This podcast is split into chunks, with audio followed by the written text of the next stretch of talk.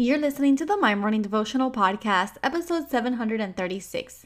Today's Devo is called Take Heart, He Overcame.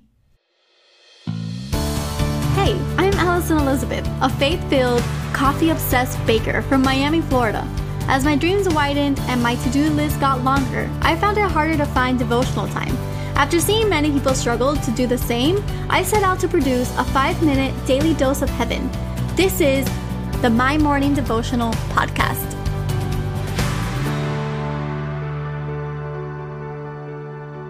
Good morning, everybody, and happy Monday. Welcome back to another episode of the My Morning Devotional Podcast.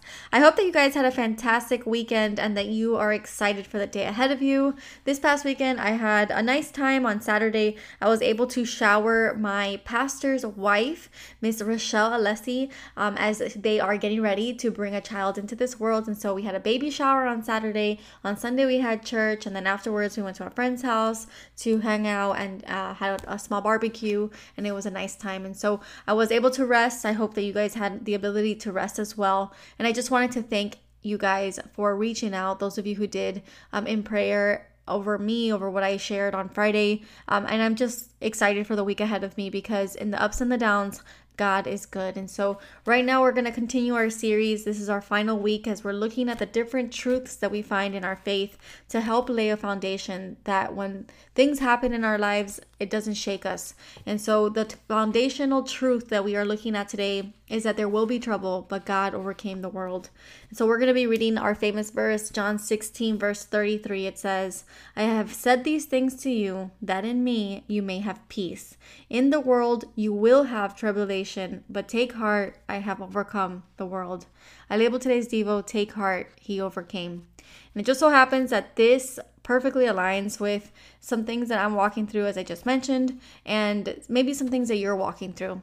And the reality is that we will have uh, tribulations and trials in this world. God doesn't promise us an easy life, but He does promise us that with Jesus at the center, life gets better. And so this week we will discuss the truths that produce great harvests in our lives.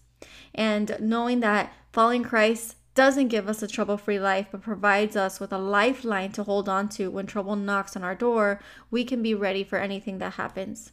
So we know that God overcame the world so that we can live beautiful lives without the fear of the future, without worrying of what a doctor might say or what a government might even do. But we can live in the peace that God grants us, knowing that no matter what happens, we can embrace the Word of God when we embrace the world. And so I know that it's easier said than done, especially when we face fears or uh, different trials in our lives.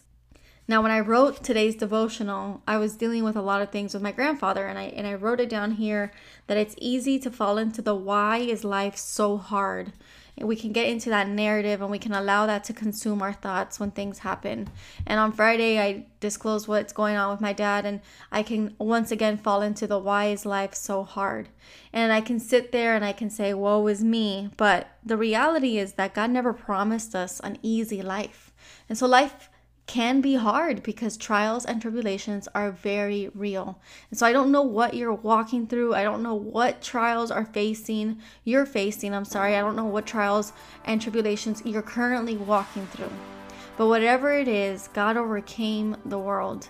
He came down to bear that pain for you. He came down so that you can live in freedom. He came from heaven holding freedom in his hand. And if we allow Jesus to be the center of our lives, we'll notice quickly that even in the trials and even in the tribulations, we can find joy and we can find peace. That although the waves are roaring around us, although the waves are crashing around us, God can walk on water. And it just reminds us that even He can call out to the waves, Peace be still. God is so good and He can look at us at what we're facing. And today is a Monday, so it's probably a charged day as we get ready for work or school, and life goes right back into motion. And for a lot of you, you're coming away from spring break. Maybe some of you are walking into spring break. Whatever the case may be, God looks at the ways of our lives and He can say, Peace be still. So I pray that blessing over you today because we should take heart that He already overcame the struggles and the pains and the stressors of life that we walk through. So, the prayer for today.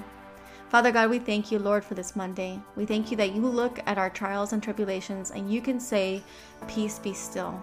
God, we take heart knowing that you overcame this season of our lives, the seasons to come, the seasons behind us. And so, Lord, whatever we're walking through today, you know us individually. You know the pain on our hearts, you know the struggles that we walk through. And so, God, we just surrender them to you so that you can continue to heal in us and continue to show your goodness through us so that we can be a testimony to who you are, the greatest, the best the Creator, our Father in heaven, our good, good, loving Father. We thank you for absolutely everything that you do in our lives.